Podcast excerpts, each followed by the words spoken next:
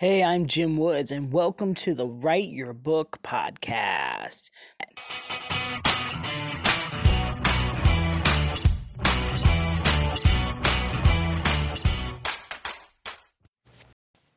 Hey there.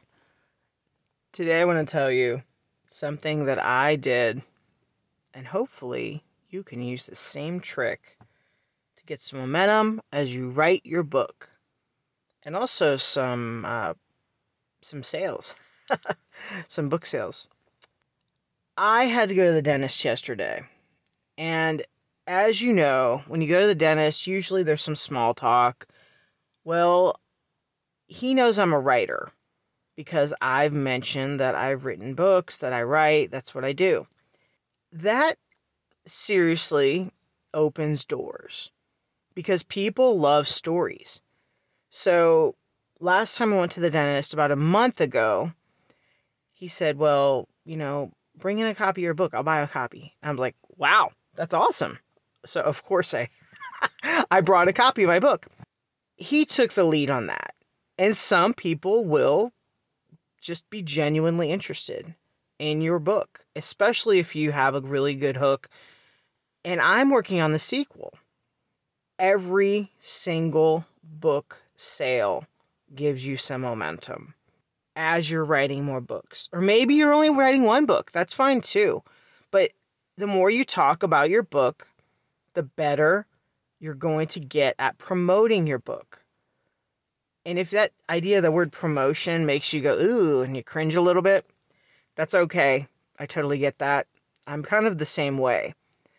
I like talking about the story.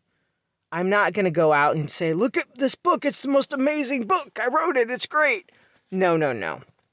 But I will gladly go on and on about the characters or the story or the topics in the story. And you can't fake passion.